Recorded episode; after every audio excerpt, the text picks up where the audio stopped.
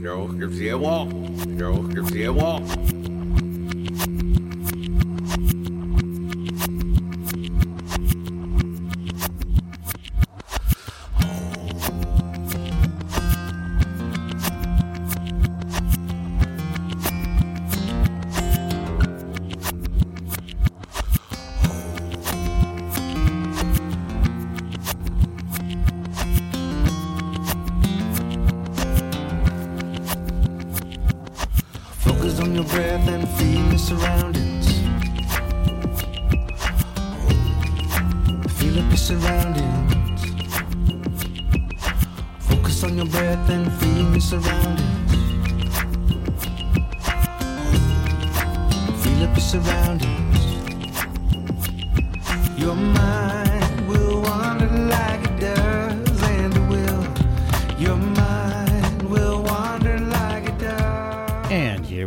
Once again with you inside out with Turner. And Seth. And this is the first of three episodes uh, based around our Candler Park Festival, which happened recently in Atlanta.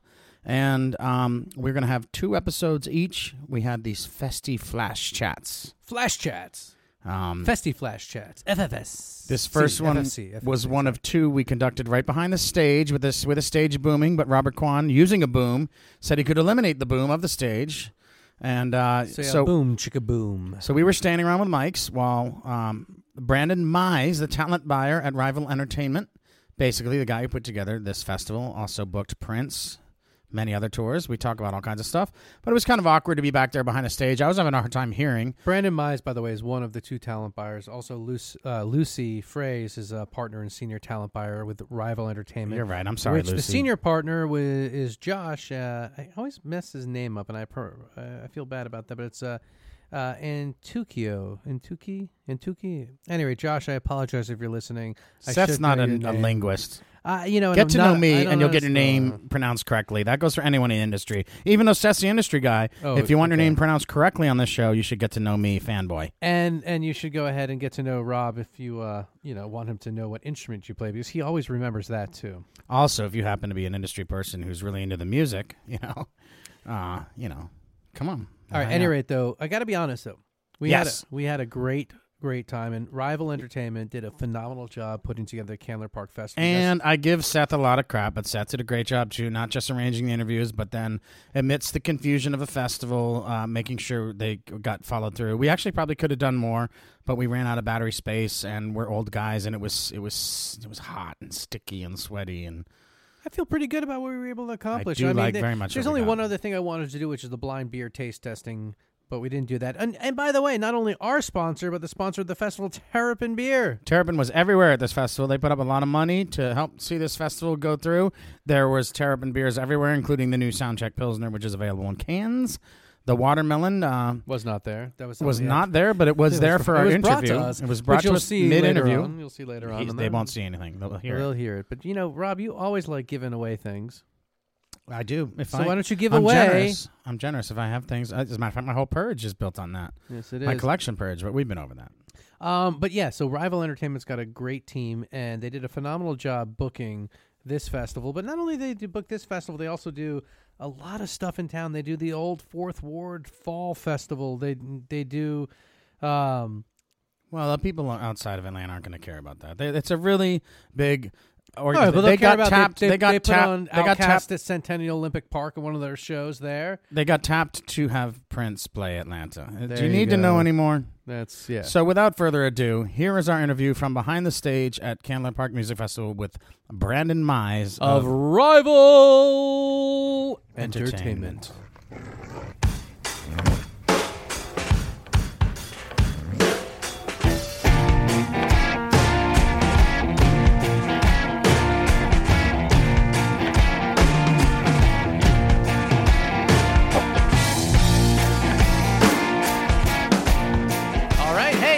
Uh, back here uh, with Brandon with Rival Entertainment. Brandon is part of the uh, promotion team here and uh, one of the talent buyers for Rival uh, and producing the Music Festival. There we go. How you doing? I'm doing really good. You should be doing good. You've done a great job here. Uh, starting with the lineup, I think you've really done a great job, and everyone here is uh, you really picked it, picked a lot of good bands this year. Tell us a little bit about the process of uh, of picking these bands.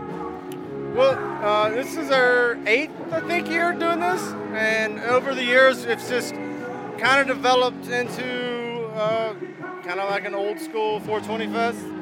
Not by chance, or not by purpose, but just by chance. Um, There was a need. There was a need for it. You yeah, we try to that. we try to get a a, a a lineup that we know that a certain crowd will be at, and that we're not going after the, the masses because we only have a limited space here.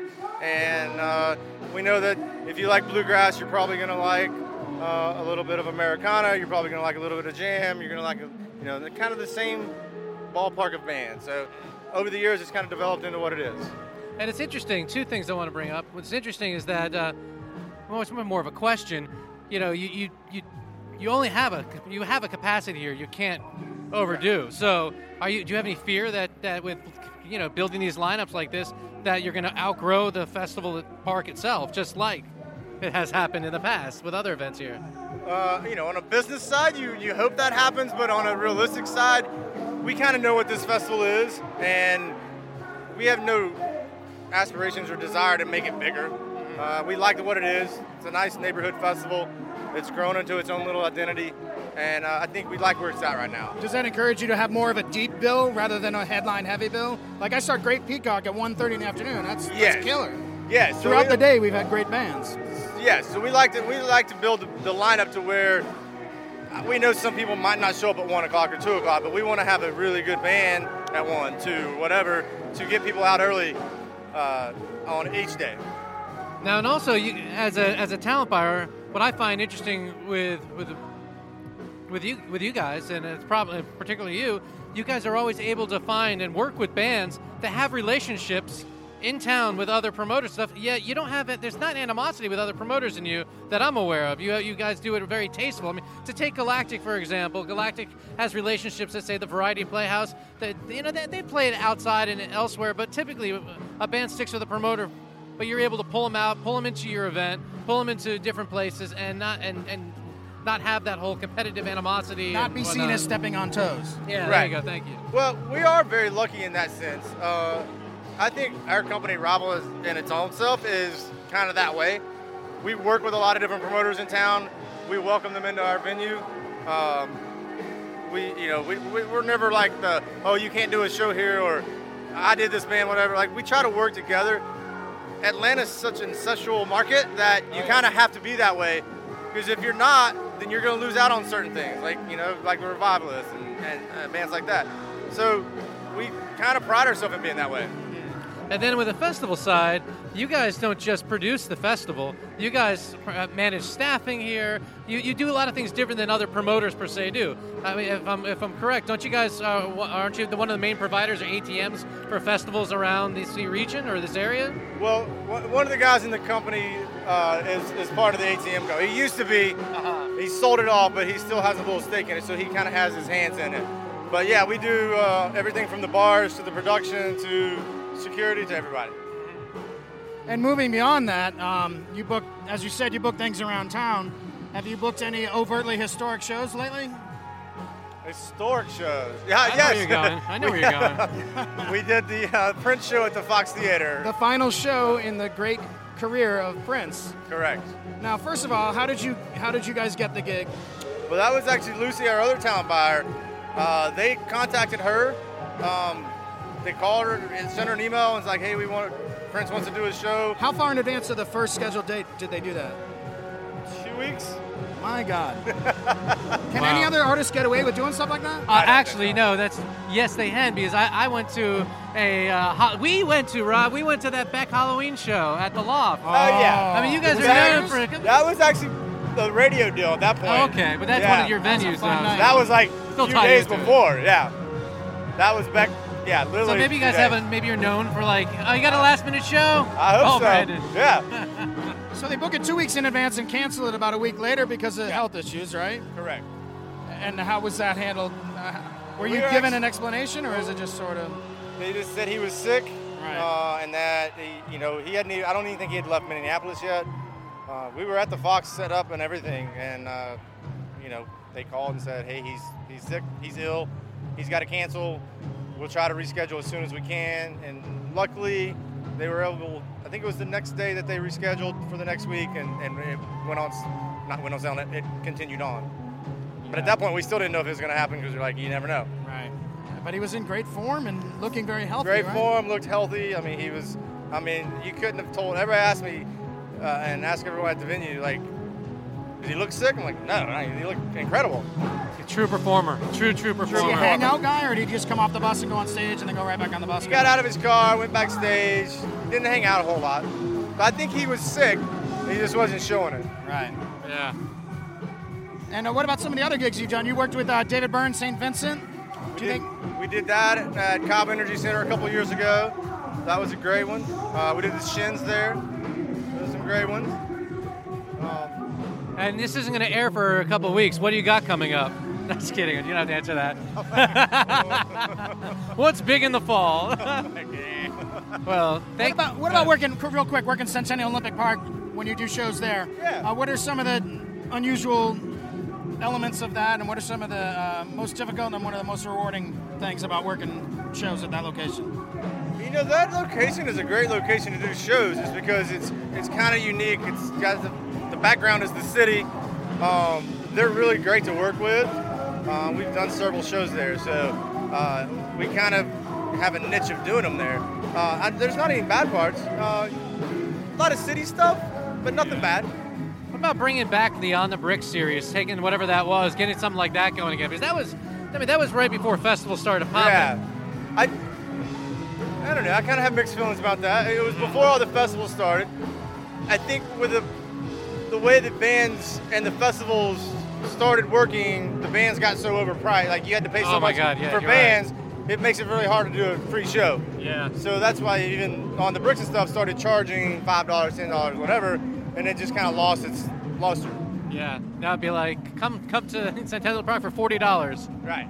so yeah, you're But right. With bands out there on the road trying to not be weekend warriors and trying to tour through the week, are you ever tempted to do some sort of Tuesday or Wednesday weekly series and get the bands at a cut rate and have a lower, uh, you know, overhead? I mean, we would love to do that. Atlanta's such a fickle city; it's Oh, kind of hard to do it. Uh, you know, You do it on Wednesday, someone doesn't go because you didn't do it on Thursday. Yeah. I There's a lot of great bands that play in the city on a Monday, Tuesday, Wednesday, all across the city, and then nobody goes to because it is it's during the week and whatever restaurant they're going to or whatever opening there is. It's a pretty fickle city. One other qu- quick question on the festival side and the booking challenges. Do you find that having Bonnaroo right happening next, you know, the weekend after your event here at Candler, does that take a little bit of challenges because of all the clauses in, in performance? Yeah, a- absolutely. This lineup actually is amazing. Amazing that it happened because of 420 Fest, Shaky Knees, Bonnaroo, Hangout. Like we had all that against us this year, and everybody we tried at the beginning was like, "No, there, this radius clause. No, this radius clause." And we, there was one point we were like, "We don't like we're running out of bands," and then it just kind of, kind of came together. You know, just kept trying, and we got very lucky with the lineup we got. But yeah, it makes it very difficult for a smaller festival like this because of the radius clauses. Yeah. Would you ever consider going early April with it to try to beat people to the punch, if you will? Or too much of a weather risk? Well, you got 420 Fest in April. But go like early April or late March even. Yeah, then you then you don't know about the weather. Right. This event actually used to be two weeks later, Yeah, I thought it was a little later. It used to be after and it was just so hot. Too hot, yeah. Uh, and then uh, it was also it, it landed on Bonnaroo weekend a couple of times. We decided to stay away from that. Yeah. Last year was perfect because Labor Day or Memorial Day was a week early, Yeah. so we got the last weekend of May. It was great, but then we this year Memorial Day was the last weekend of May again, so kind of jacked us up a little bit. And you also switched your uh, your sponsorship. You used to have you had Red Stripe here before. It was Red Uh, Stripe from the beginning, mhm. and then uh, whatever happened wasn't us or whatever. Red Stripe stopped Yeah, doing a lot of stuff. Yeah, man. Right. Uh, and luckily Terrapin stepped in, and they I thought they've done a great job. A with promoting the event, and B just being out here, and people like it a lot more. Yeah, we're fan, we're obviously fans of Terrapin. Yeah, the uh, Soundcheck Pilsner is out in cans now. It's is this their first year being the chief sponsor? Yes. Oh, I didn't Very first year, realize and hopefully they'll they'll stay on. and We'll keep keep doing this thing. Yeah, as uh, as you will as well. We hope so. Thanks for giving us a couple minutes and And thanks for being so generous and letting us do our thing in here. You're very kind of you. Thanks for doing it.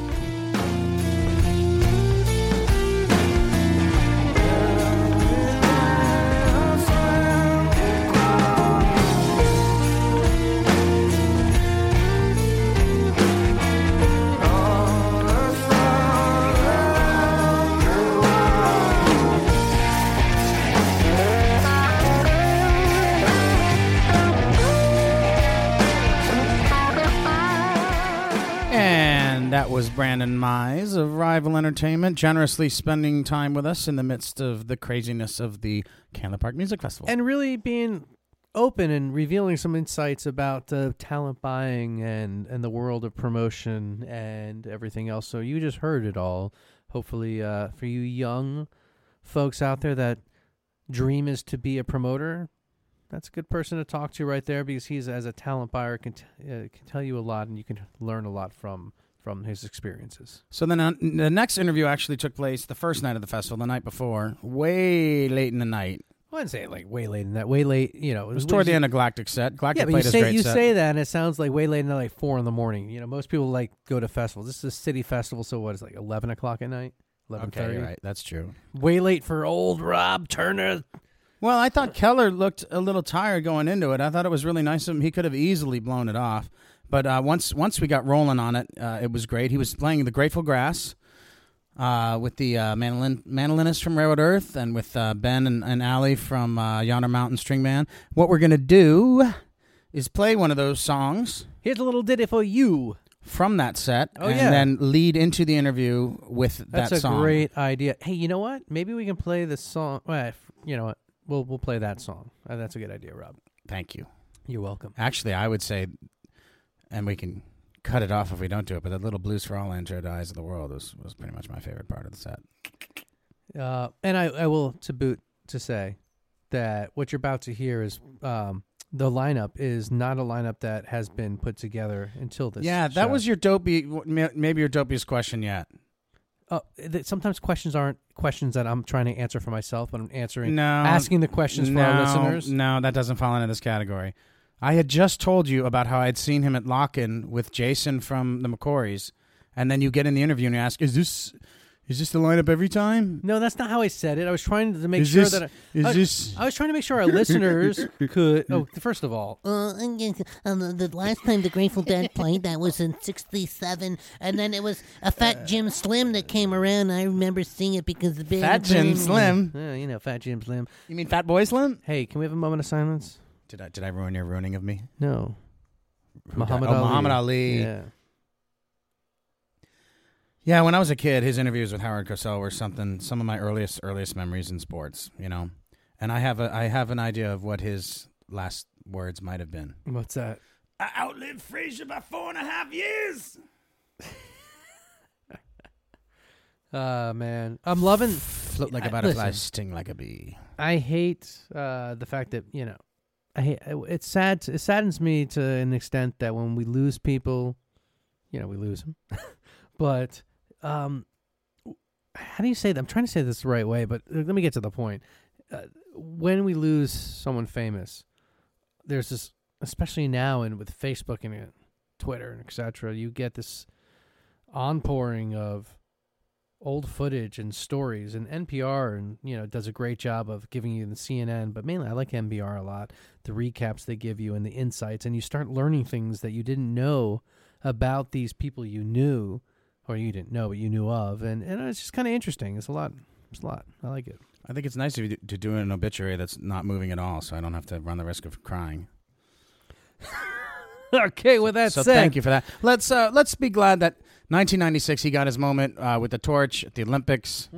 Happened right here in Atlanta. I, I thought about that but then and you think about how he looked about that, day. yeah, exactly, that's exactly what I was thinking about. Lived That's 20 more exactly it. years. Yeah, exactly. And I was thinking, I was like, I can't believe that was 20 years, but I thought he was going to die like two weeks after that. Hey, No, I didn't mean that rudely. Parkinson's is a bitch, dude. it's no picnic. Yeah, and on that note, let's play some bluegrass for you. So here's little Keller Williams, and then our little chat with Keller Williams. And if you pay attention, Elephant?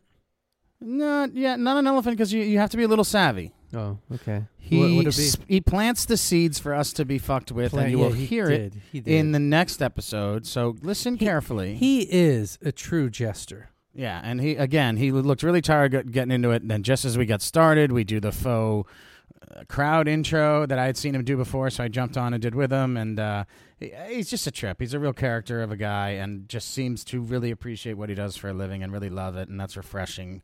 No, there's not a speck of jaded in him. Yeah, good dude all around. So, without further or a morning dew. Just get on with it. Here's Without the interview. further or a morning dew. Here's the interview with Keller Williams.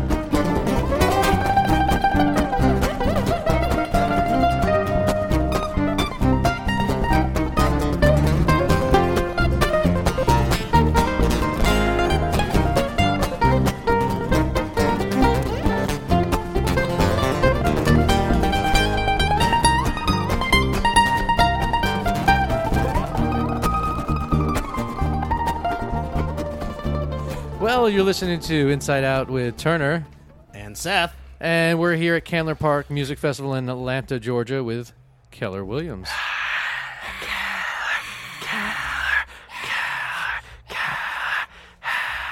We actually put that on loop.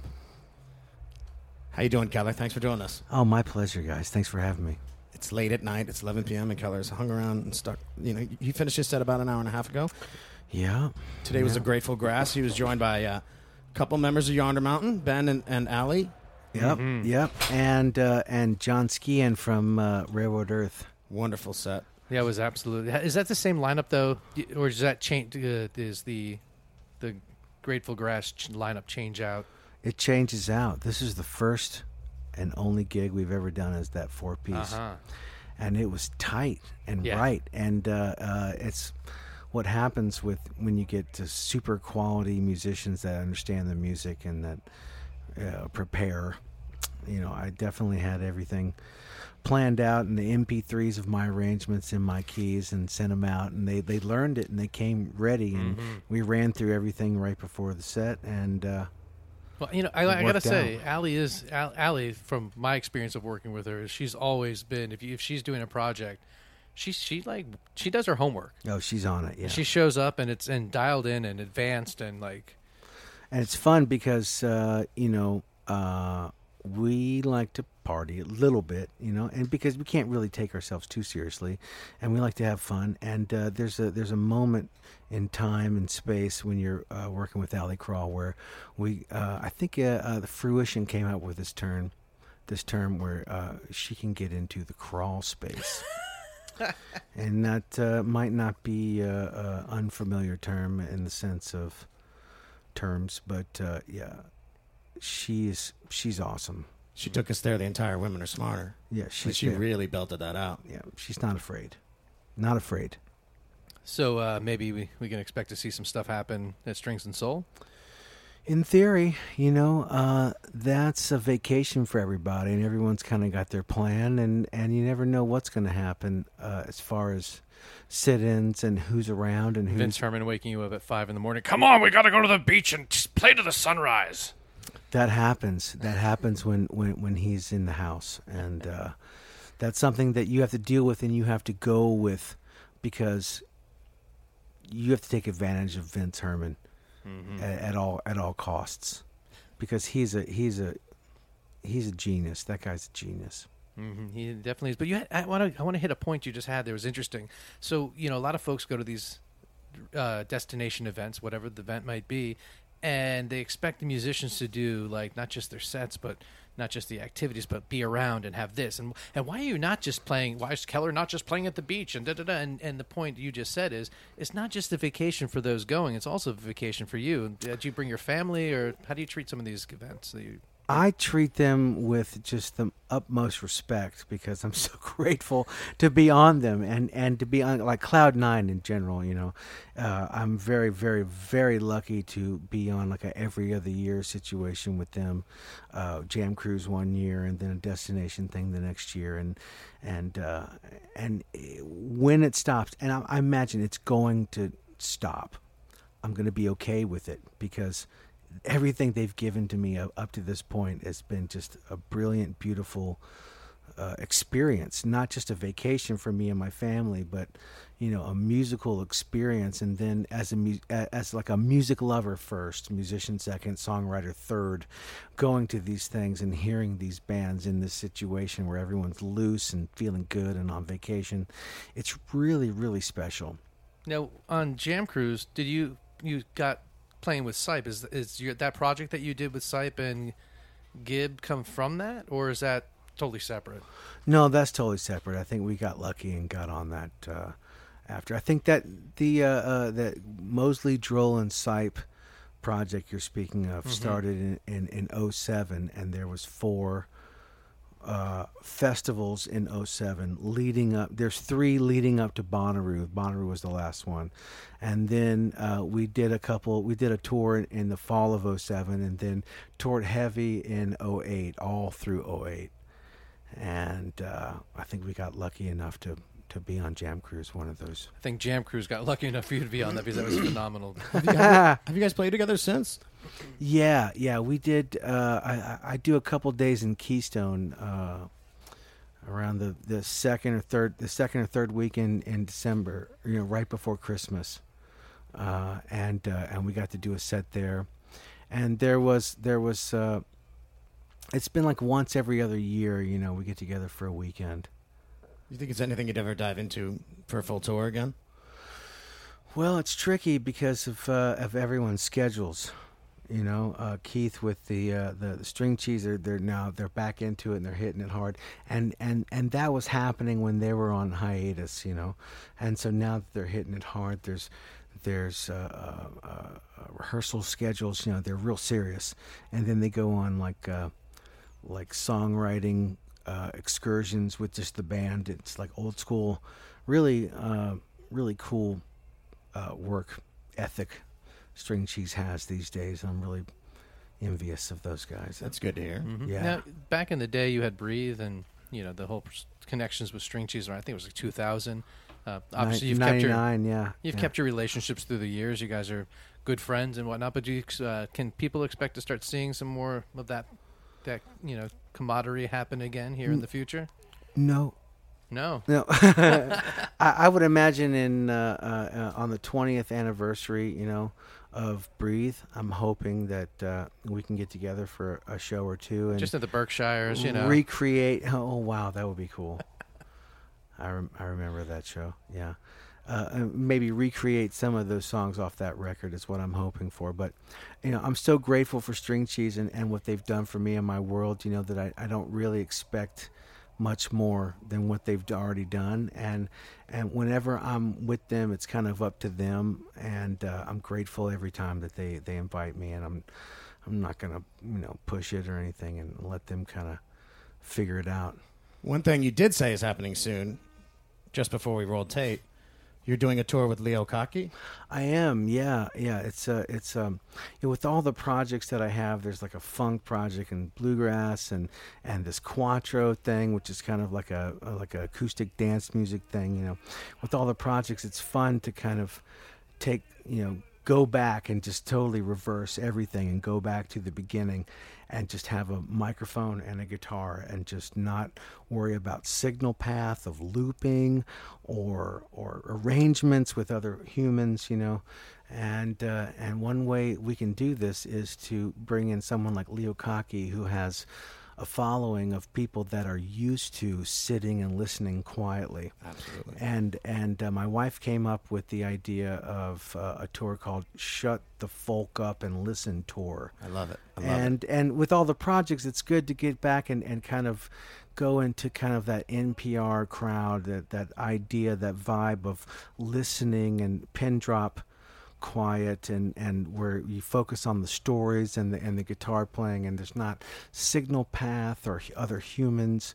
And uh, and Leo Kottke is the perfect uh, uh, suspect to team up with. And, the thing with Leo is is that he's so brilliant and awesome and and uh, maybe maybe jaded. I don't, I don't know. I don't I'm going as far as to say jaded to the sense of not wanting to play second you know he like demands to play first. And I was never really good with that. I did never wanted to follow him out of respect you know? And so finally I came to the came to grips with it, and it makes sense that you know he wants to play first, and then I jam with him at the end of his set, and then he's done, and then he has the opportunity to leave if he wants to. Uh, So you jamming on his songs? So did you brush up on them before the I, tournament? br- I, well, I'm, I'm Because they're not easy songs to play. Uh, well, I'm a huge fan of his, especially the the Mike Gordon uh, uh, stuff. Yeah, and so uh, the, the the the one show that we've done, uh, we did three songs together, and we opened up with my my song called "Doobie in the Pocket," which is uh, a very simple song. It's with uh, with Leo's uh, Delta blues picking style and a very simple rhythm. You know, he was he was into it, and he probably appreciates the humor in the song. Too. well, you know, he can't. He he blew out his hearing in the Navy apparently in, in the submarines, and and that's why he can't play with drums, right? he doesn't play with drums. He he he doesn't use monitors. You know, when the whole the whole tours with with with Michael Gordon, um, there was no monitors. So Mike was up there with no in-ear monitors or monitors, and and just kind of playing off the house, and it's really tricky. And and he doesn't he doesn't use any monitors, and and but I use in-ear monitors with little headphones, so he doesn't have to have monitors, but I can hear everything. You know, it's perfect and uh, it, it's a tricky thing and, uh, and so he doesn't even hear my vocals when when we play together he did he, I, I don't think he really even knew that I sang I think he thought I was more of an instrumental thing which is the uh, you know kind of adds to the whole beauty of the uh, vulnerability of the of of the of the pairing you know I remember when you played with the Blind Boys of Alabama, and they didn't know you juggled until you know. Until I hit one of them in the head with a pen. They didn't know it was coming. Damn it. You- I didn't- yeah, Rob knew that one was coming though. So, but you, with Leo though, you're he's also well, he's also like you mentioned, known for playing listening rooms. And Yeah. there's is is it just me or is there a resurgence of listening rooms? I mean, even with like the city wineries opening up, and there's there's a new like it just seems like that's starting to pick up again a little well, bit. you know, music is beautiful, and, and there's so many ways to present it. You know, and and so many people are used to the elbow to elbow, you know, concert experience. But there's also the sit down, listen, and and and you know, eat, drink, and have waits, you know, wait staff come to you, and and uh, it's a dying kind of breed. And I, yeah, maybe it's coming back a little bit with it with the wineries and stuff and uh, uh, Leo definitely knows it, and and having him on uh, on the bill definitely brings in that element of folks uh, that that get it, and Mhm. and and But what about this tour, though? I mean, you have a, I mean, let's face it, you have a fan base that is a listening fan base, but also a hula hooping, dancing fan base. So yeah, do- it's do an get- issue. It's an it's definitely an issue. so- It, it's definitely an issue, and that's why we are we're uh, labeling it as such. Yeah. you know, Freaked her to- by the speaker at the back of the room. yeah, you know, there's there, there's people that you know want to dance and they they don't understand the concept and they'll get up in front and turn around and kind of raise their hands and try to uh, evoke people getting up to dance, and that's a beautiful thing, and that's an energy. That's a youthful energy, and it's a it's a luxury problem. But But, this also- isn't good. that. You know, this is definitely you know this is something different, and you know maybe we're trying to give people that know it what they want and maybe teach people that there's something different you know and kind of give people an, an, an option hmm Open them up to it. But you also have a great uh, knack for. I mean, listen, eighteen-year-olds. You you've been able to keep eighteen-year-olds. Eight, they they get older and they still come, but somehow you were able to like someone discovers hula hoop, they discover you, and you know, and you've been able to keep that going. And that's that's an amazing thing because a lot of musicians do lose that. yeah some of the rail riders they don't seem to get older That's right. Different people, same age. it just seems to be the the same people but they don't get they don't get older it's a beautiful thing and i don't uh, sometimes I don't understand why they're there, but uh, I'm very grateful that they are. And I think the fact that it's, you know, like I said before, I'm a music lover first, musician second, and I, f- I always put myself in the place of the audience member, and I try to play to them in the sense of not taking it so seriously and uh, creating some kind of facial expression drama to keep them involved, even if it, the song's not really keeping them there. I, I don't know what it is, but I feel there, there's a connection with the with the youth, and I'm grateful for that. Now let's talk about vape. Okay. Which, by the way, it's not just a title; it's a suggestion. The music on there is so introspective and ethereal. It's like do what the title says before you listen to it. Well, it, it came from uh, from an acronym: VA period P period E period, VAPE, uh, Virginia Psychedelic Excursion. Oh wow, That's right. kind of where it came from. Here I But thought it- obviously. You know, there was you know there was the obvious you know vaping going on during the in, in this enclosed you know perfectly sealed studio where the, the the vapes would like linger in the air and then the lights would go down and and there'd be these you know so it, you know the the title of the record came you know from obvious reasons. And but it Mhm. kind of turned into a, a psychedelic excursion in the sense that it was a th- four minute drive from my house is where I do all my re- all my records. This amazing genius of an engineer producer named Jeff Covert at Wally Cleaver's recording studio in Fredericksburg, Virginia, and I've done just so many records there and radio shows, and we've uh, we're in the middle of two recording projects right now. We're like you know really tight and know each other really well and work together really well and the record was just kind of came together in uh,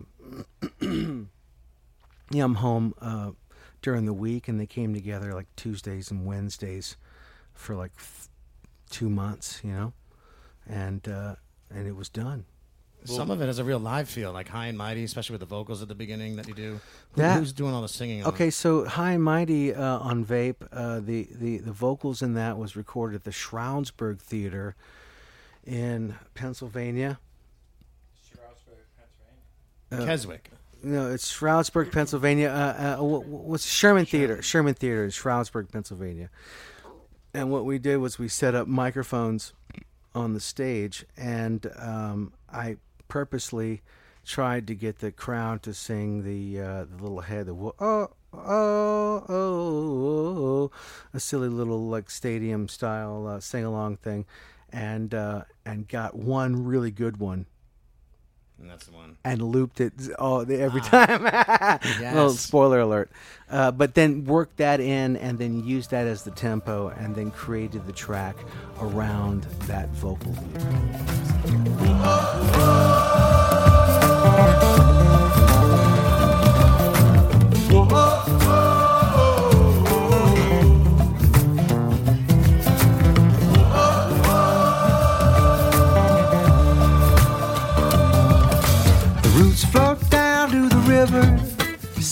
From long ago. And when I say from long ago, I mean from ever so long ago. Yo, roots float down to the river, evoke the bank a sideways tree. A big old witness to the Civil War, getting ready to float downstream. But that's right, it's ready to float downstream. Not tonight, hanging on to the dream. You say Don't you come at me like you're all high and mighty. I say mighty, no, but definitely high. You say we should pack and move away from this place. I say let me uncork another bottle of wine.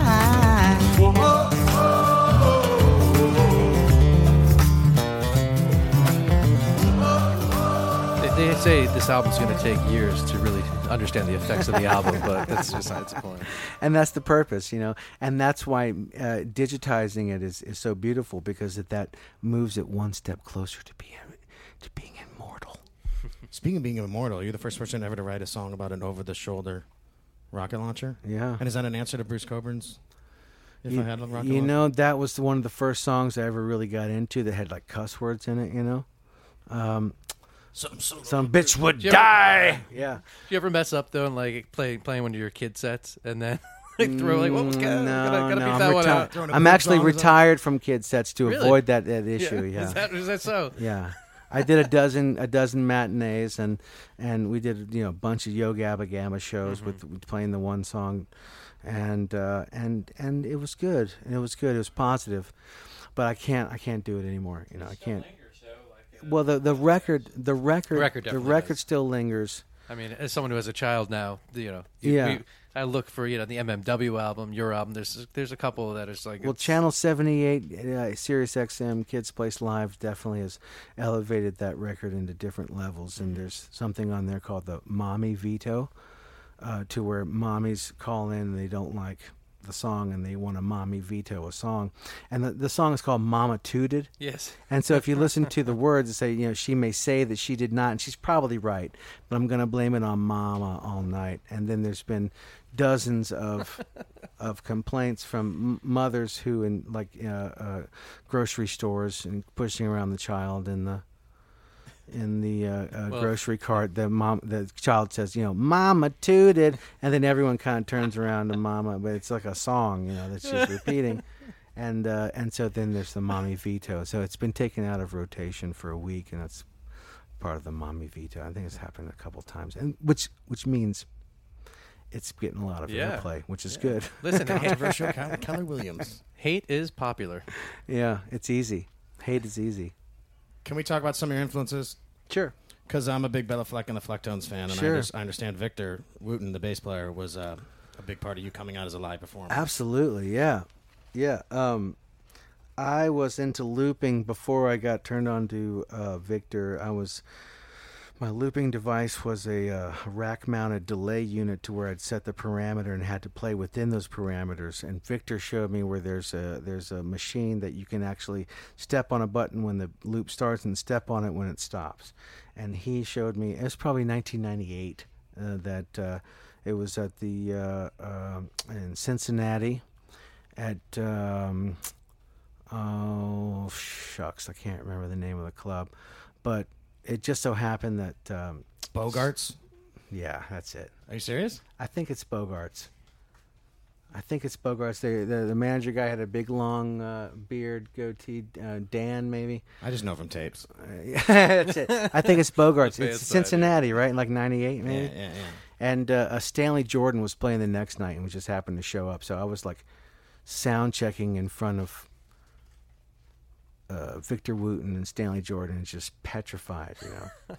and uh, and uh, watching, you know, Victor, you know, it was him and Jr. the drummer. I think Jr. went on to play with Shania Twain and really only played a couple shows with uh, with Victor after that. But it was just Victor and Jr. Just the two of them. And so Victor really showed me how to like set up a loop and kind of set up a bass line, set up a rhythm line. Drummer's playing along to it, and then he solos over it. And he kind of showed me, you know, a different way to do it. What I was doing at the time in the you know mid to late '90s. And uh, uh, he's just super super dude, and has always been super supportive of me, and has been pushing for uh, a solo tour with me and him, and uh, we've never really been able to pull it off. But I'm hoping that maybe maybe that could be part of the you know shut the folk up and listen tour. He Yeah. could be one of the one of the acts, and Do just, big big Saturday gigs in bigger rooms and have Victor at it. or do listening rooms, and you know There's big listening rooms. Mm-hmm. There are. Yeah, yeah, that's tricky though. Definitely are. Let's go. Let's, let's go little. Let's go small. Let's keep the bar low. Keep the bar low. What about Ani DiFranco? She's a, she's quite the songwriter. She definitely is. I was definitely in a huge Ani phase in the '90s for sure. I saw her for the first time at the uh, Telluride Bluegrass Festival, on my first one that I ever went to in 1995. I went to seven, I think, before I got in for free. She is a, a brilliant, just you know, kind of activist. Uh, amazing, and and uh, you know, Martin Sexton and I both uh, share the same uh, fear of being around her. Neither one of us are really comfortable in the sense that we're such huge fans that we don't really feel comfortable hanging out with her. That's how that's how cool I think she is. I know the think she's awesome. Yeah. I know the feeling. and you got used to it. You've been, you're much better with me now than you used to be. I know. Thank you, Seth. Yeah, it, it takes a little time to get used to you, Seth, But one, because you're special. You're he is special is a good word for it. That's that's what my parents said when they put me in pre first. They did. They said he's spe- he's special. Don't worry, he's special. But check this out. Uh, he's such a fan of Michael Hedges. He has this one song called "Not of This Earth," in which he weaves the titles of Michael Hedges albums into the lyrics of the song. I mean, that is Wow. just a beautiful tribute to an amazing guitarist. That's I know some- it's a while ago, but no man. That's that's some research you did there. It's good. um, I appreciate that. do younger people, do you think, who younger people who are inclined to go to these listening rooms, do you get the sense they know who Michael Hedges is, and is he someone you shine a light on on a tour with Leo Kottke? Like, You know, Kaki King, I think, does it the best as far as like bringing his music to light. The, she has several. Um, I think she did like a some kind of maybe maybe it was like a, a movie soundtrack to some like um, I, I'm not really sure, but there, there there's a record out there with Kaki King doing a bunch of Michael Hedges songs that are so true to his arrangements and she's actually playing it you know? Whereas i am more influenced by him and his picking style and his and his tuning and and especially his way of taking a cover song Neil Young. and making it his own like you know Trying to think, what like was the shining Young- star by by madonna you know, neil young you know um, what was the big one? Was it Cortez? And where he just like uh, it was the um, um, gets inside of it. oh man there's Was there, Down by the there's a couple i think there was i One thought of the it, big Neil songs. But like Watchtower was like the first one that I ever heard that Michael Hedges play, and that was like his own arrangement of uh, live on the Double Planet. But that's what I got most out of Michael Hedges was kind of his funk, his command of an audience as a solo act, and the way he took his uh, cover songs and made them his own, but yet stayed true to the integrity of the song.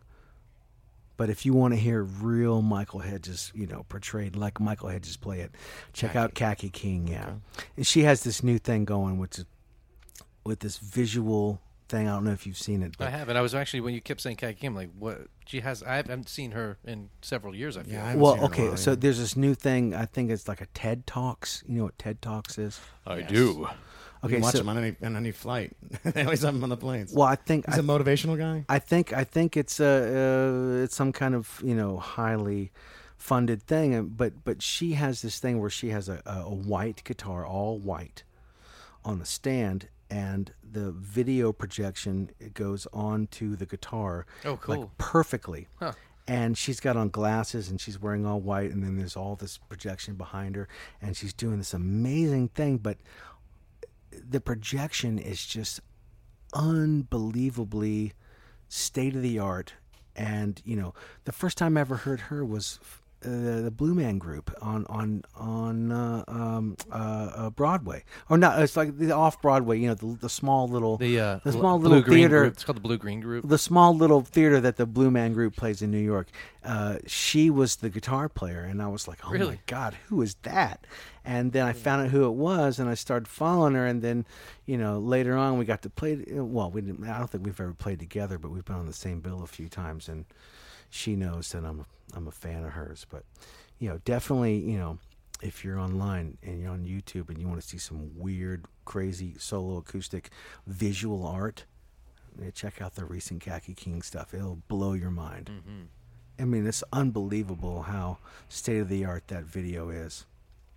On it's like projection on her guitar with like, you know, you, you know what herringbone is like on, on a guitar. It's like herringbone's a little, like a little um, bracing they put on the side. You know, it's like all along the the bracing of her guitar is like different like patterns and it's All just- in tune with the music. it's in tune with the music and it's and it's on a stand so it doesn't move Is the person that's projecting it? It's, it's not a program. It's something. Is it programmed or is i someone would imagine kinda- Mm-hmm. i would imagine it's a mixture of both you know i don't begin to know understand the the whole technology behind it but uh blown away by it for sure yeah and that's from the Michael Head, you know, bringing up Michael Hedges, it just automatically goes right to her because she's, I think, is the next generation of. Of high praise. Yeah, it's, it's it's it's real. It's real. You know, it's It's you've you've had such an, a stunningly elec- eclectic uh, studio career.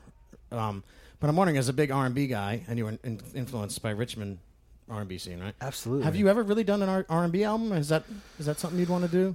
Well, you know, the funk the funk record, um, uh, uh, more than a little, was a project that I put together with that Richmond kind of R and B gospel scene, and and that was put together just for the mere sake of doing something different from Christmas to New Year's. You know, uh, December twenty sixth through New Year's, and doing like five shows, something different.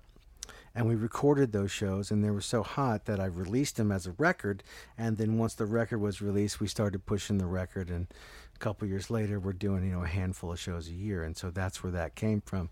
And I feel like that record kind of dives into R and B and uh, soul, and it's called funk because that's where I was going with it. But it's kind of like a gospel R and B, soulful funk, you know.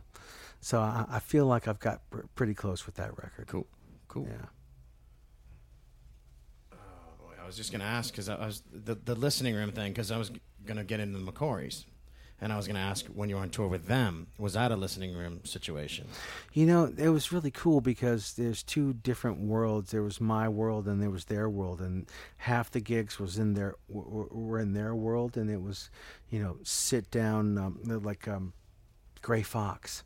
It's a festival up in New York, and that's an actual festival where everyone is. It's an actual listening kind of festival in the sense of there's usually you go to festivals and there's you know a little chatter, but this is like you can pull a, uh, a he- headphone out and really hear silence, you know, and uh, Which can be great, but also you might have the chair snapping grass holes there too. the chair snapping grass holes.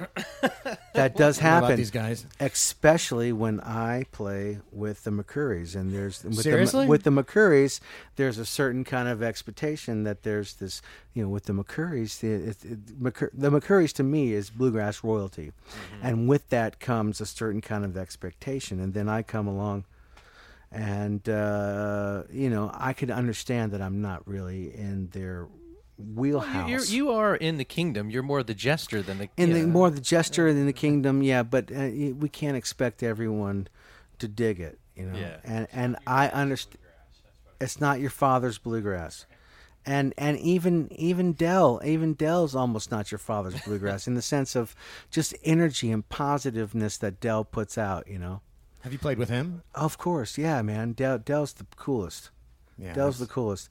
I'm uh, my favorite Dell story is him at, at Telluride Bluegrass, and and I'm in the you know front or second row of the little poser pit in front. You know, I'm watching, and you know it's eight. 8,750 feet, you know, 8,750 feet in, in the in, in in town. You know, you go up on the mountain, you're higher. But you know, so everyone's kind of like, yeah, a little bit dizzy the lack of oxygen. And Dell says, you know, actually, I'm standing on stage right now, so I'm actually higher than all of y'all right now. everyone laughs, everyone laughs, and then he goes, I'm just kidding. And then everyone laughs again. It's just, oh my God, it's just like tears, tears coming down my face. And I just love that man. He takes requests for real. I mean, his Oh, no. fans go, they shout He- stuff out. Yeah, like, yeah, Oh yeah, okay." he doesn't mess around. Yeah, yeah. They go up there with the you know the idea of what they're going to play first, and that's about it. It's a, it's all kind of like feel it out. And so I really respect that. And uh, we're getting to my favorites. Like, you know, one time on Jam Cruise, I gushed over uh, Larry Keel. just a wonderful, amazing acoustic player. And I know you did an album with them, but um, are you still in touch with them? You still maybe write songs with them? Is that a project you'll push forward? Yeah, actually, I did. I did two albums with them. I did uh, one called Grass and one called Thief. And Thief was all cover songs with different uh, in different you know realms of rock and roll, and put it into a bluegrass situation. And I'm really grateful right now. I'm um, there's a project that I have called Kwahtro with uh, Danton Boller, uh, Gibb Droll, and Rodney Holmes on drums. Oh, Rodney. And and and, and we're working on a record right now with, with where I do all my guitar tracks, send them to Rodney. He sends them to the, and it's taking you know forever. Twelve years. It's taking a long, long time, and I'm really excited about this project. It's about eight songs, and it's going to be 50 minutes long or so. Uh, but it's taking forever And because it just it's all on tracks. Who's So- keeping up with all this, Lou or your wife? Me, me, me, me. Yeah, my wife. You know, she wants nothing to do with with all that. But the the the reason I, I brought that up is that because it's taking so long, I decided to enter into a, another project, and that is uh, a Tim Bluhm uh, benefit album. Tim Bluhm is the lead singer of the Mother Hips, Oh, yeah. and he is uh, he uh, snapped his leg in half at his ankle paragliding, jumping off a cliff with a parachute, and and uh, parachuting down and, and hit like a giant pile of logs and snapped his leg in half. And uh, I don't know how much the uh, the uh, insurance covers. Better his leg than his hip. Right, exactly. And because because of the mother hips, Yes, Seth. you got That's it. absolutely because if he hit his hip, it might be better because there were mother hips. Uh, anyway, I hope this didn't happen very recently. no. Anyway, it happened. It happened last summer. Like, Okay, like- yeah. okay. But anyway, That's enough time. there's there's there's there's you know there's lots of expenses. It just so Mm-hmm. happens he's an amazing songwriter, and I love love love love all of his songs. And I'm using his injury as an excuse to record all, uh, six of his songs and and bring in people that are around him and and put them up as a, a six song uh, downloadable bundle for five dollars. All proceeds going to Tim. And I brought in the Keels. I'm getting back to the Keels. The remember? Keels, yeah. Remember? Remember the Keels? Okay. so, so uh, the A Keels. song about the Kales. the Keels. Uh, the Keels and I recorded a song on our, off our first record by Tim Bluhm called uh, "Stunt Double." And so that's the relationship, and uh, and and we did recently two songs uh, by Tim Bluhm for this for this project, and they're really hot.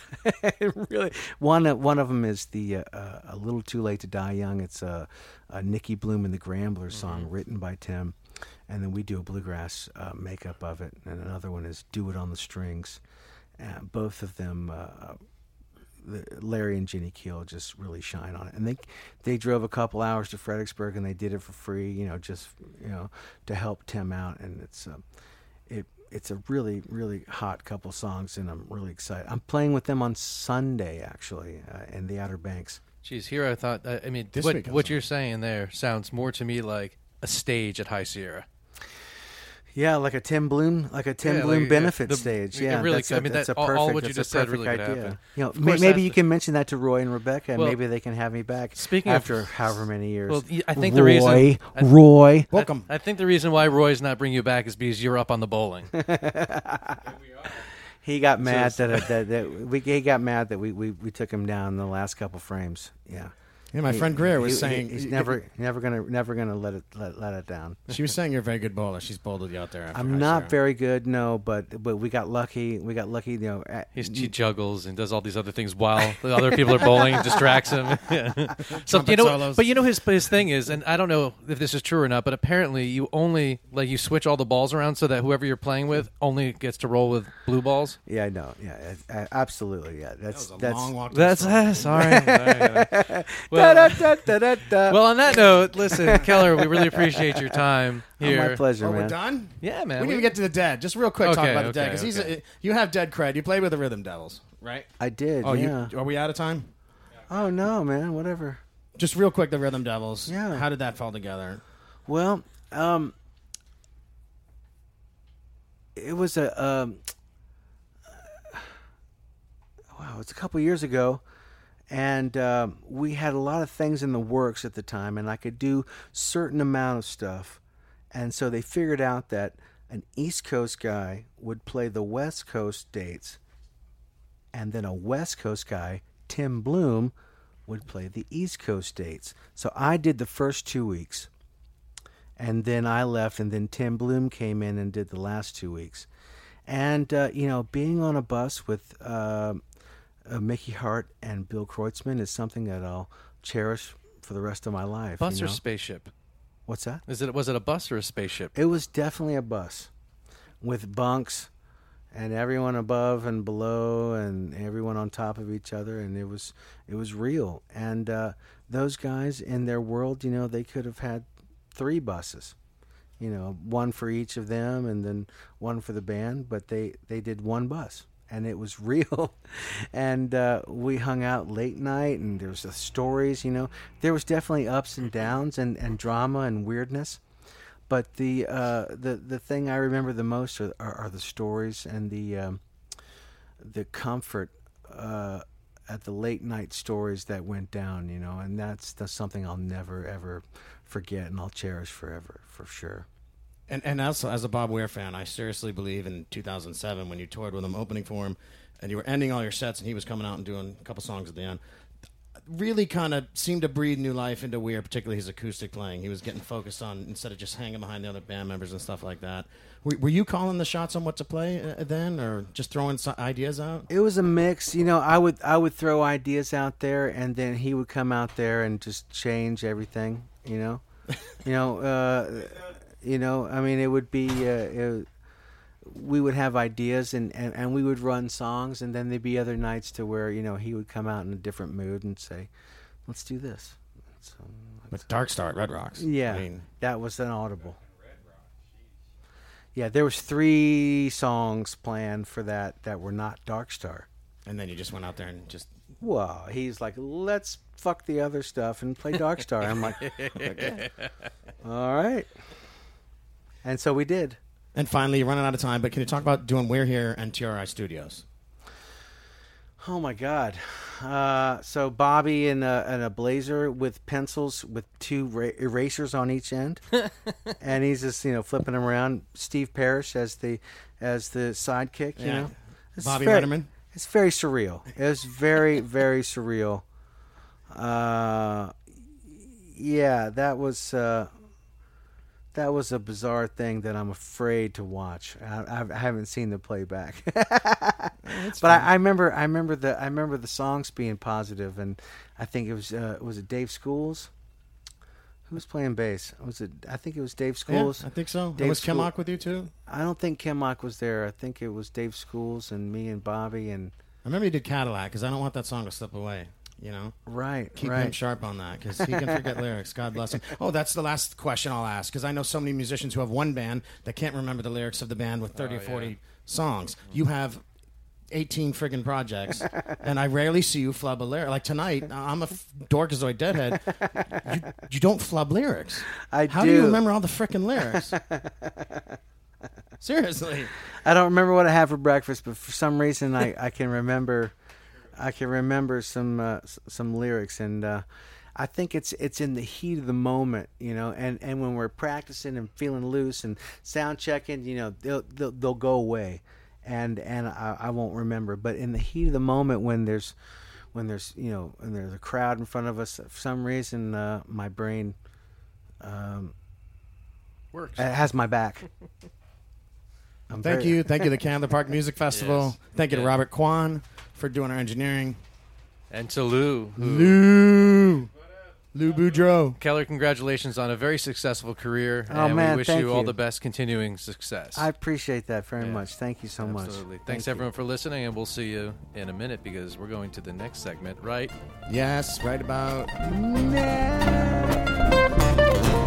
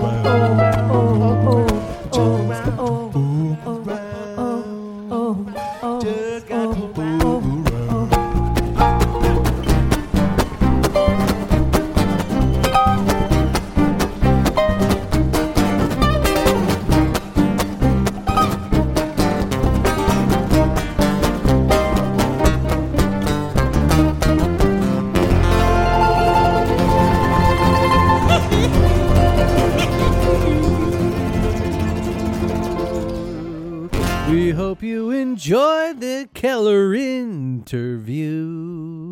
I'm so sorry to put you through this, people. But thank you for listening. Thank you for Although listening. probably a lot of you tuned out just about two seconds ago. Oh, really? I was out of tune, but they didn't tune out. You complain about Dylan Sinatra stuff and Oh, beats the yeah, hell out first of of all, I didn't complain. yeah, No, no, no, no. There's a difference in complaining and bitching. yeah. Uh, You do them both well. My name's Rob. So that was our Keller interview. Uh, as we It was said, a pretty killer interview. He planted some seeds. You will hear uh, an interview with Allie Kral in our next episode. Also, an interview with Duane Trucks. And for those of you wondering, the voice in the background there that wasn't mic'd is Lou, his sound engineer, road manager, trumpet extraordinaire. with a wi- with a wisdom, a gleam of wisdom in his eye. Oh, yeah, I must add. At the end of it, though, he I offered a mic in the beginning. He's like, "No, no, just hang out." And at the end, he's like, "Man, I wish I had a mic." So, Lou, you are welcome back on our show anytime. Also, the Robert Kwan idea of having sound effects at the uh, disposal of the guest. This would have been the great time to do that. We want, to, you know, how a lot of radio shows have sound effects, right? Little little reaction things. What we want to do is create a, a small board of sound effects, but have them be controlled by the guest. Well, it's more of a zapper, if you will. It is a zapper kind of thing. Frank Zapper always did that. Frank kind of stuff. Zapper. what what do you call what is that, What's that cop call his uh I was. Oh, All right, forget it. I just edited myself. Mm-hmm. Anyways, thank you for listening, and here's some more Keller Williams for you. And um, Well, this Keller Williams, I think uh we're going to tr- if we can still Seth wants to play some old Keller, so we'll Yeah, I do want to that. play some old Keller. And maybe if it doesn't go on too long, maybe we'll throw on another Grateful Dead thing. But we'll see. That's all going to be done in post. And Seth's going to be at some festival wrangling interns. Intern, So- I mean workers, volunteers. Oh, whatever. Thanks for listening, everybody. And again, big thanks to Terrapin Brewery out of Athens, Georgia. I'll be with Spike. Well, I don't want to date this episode, but You're I'm so hanging out with you're Spike so tomorrow dated. night. Cool. Well, tomorrow night, have fun. All right. What are you doing tomorrow night? Clennon, Clinton. You're, Claypool. I'm going to the clinic. Claypool, Lennon, Delirium, Georgia Theater. I expect to hear something back from you on that because Yeah, but we're not going to cut fresh episodes for weeks. It's- Hey, I'm- you know what? I'm going to Maybe- miss you. you I'm going to miss. know. I'm going to miss know. talking. I'm going to miss all of this, man. Well, thank you all for listening. I'm listening. going to be lonely. And if you want to hear Rob talk, What am I going to do? he's going to record himself and put it up on his Twitter, Just listen to talk radio on cassette. which he will then tie into our Twitter. Which, by the way, if you're not listening to us, Yeah, right. If you're not listening to us, screw you, man. Uh, I mean that. Yeah. Any rate, thanks for listening. We love you guys. Feedback's welcome, except for when it's on the microphone. Have a good night, day, afternoon, enjoy, morning. Enjoy some more Keller. Ah, amigo, would you like romantic or happy?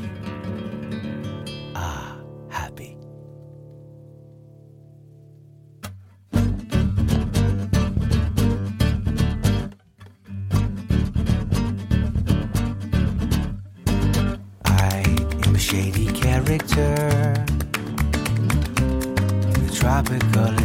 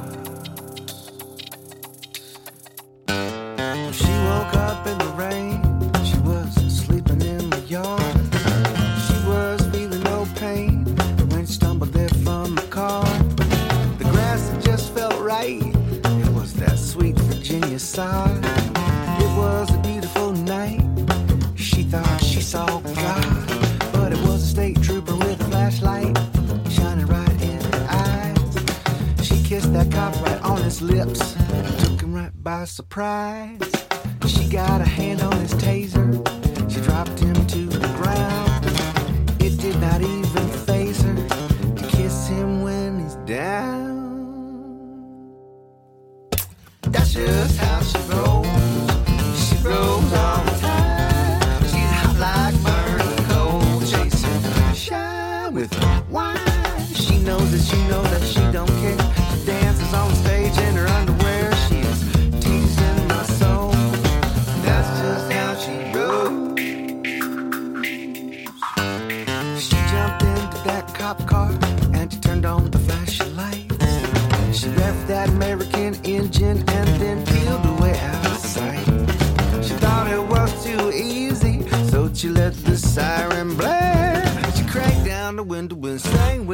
Let the wind blow back her. Woo, woo. Just right then she realized there was a German Shepherd in the back. She pulled right through the drive-through, bought that bitch a Big Mac. Named that sweet dog Stella, BFF's favorite day. And if that dog could talk, this is what she'd say. That's just how she rolls. She rolls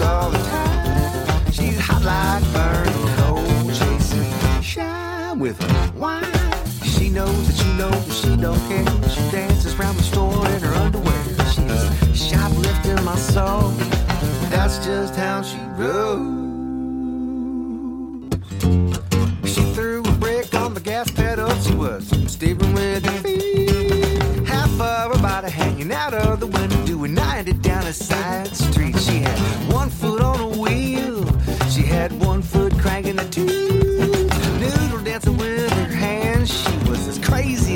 dozen. She quotes Ricky Bobby. She says, if you ain't first, you last. She don't care what you do, as long as you do it fast. She rode that road till the road run out, and the whole time having a blast. She and Stella would have died that night if they hadn't run out of gas. That's just how she rolls. She rolls all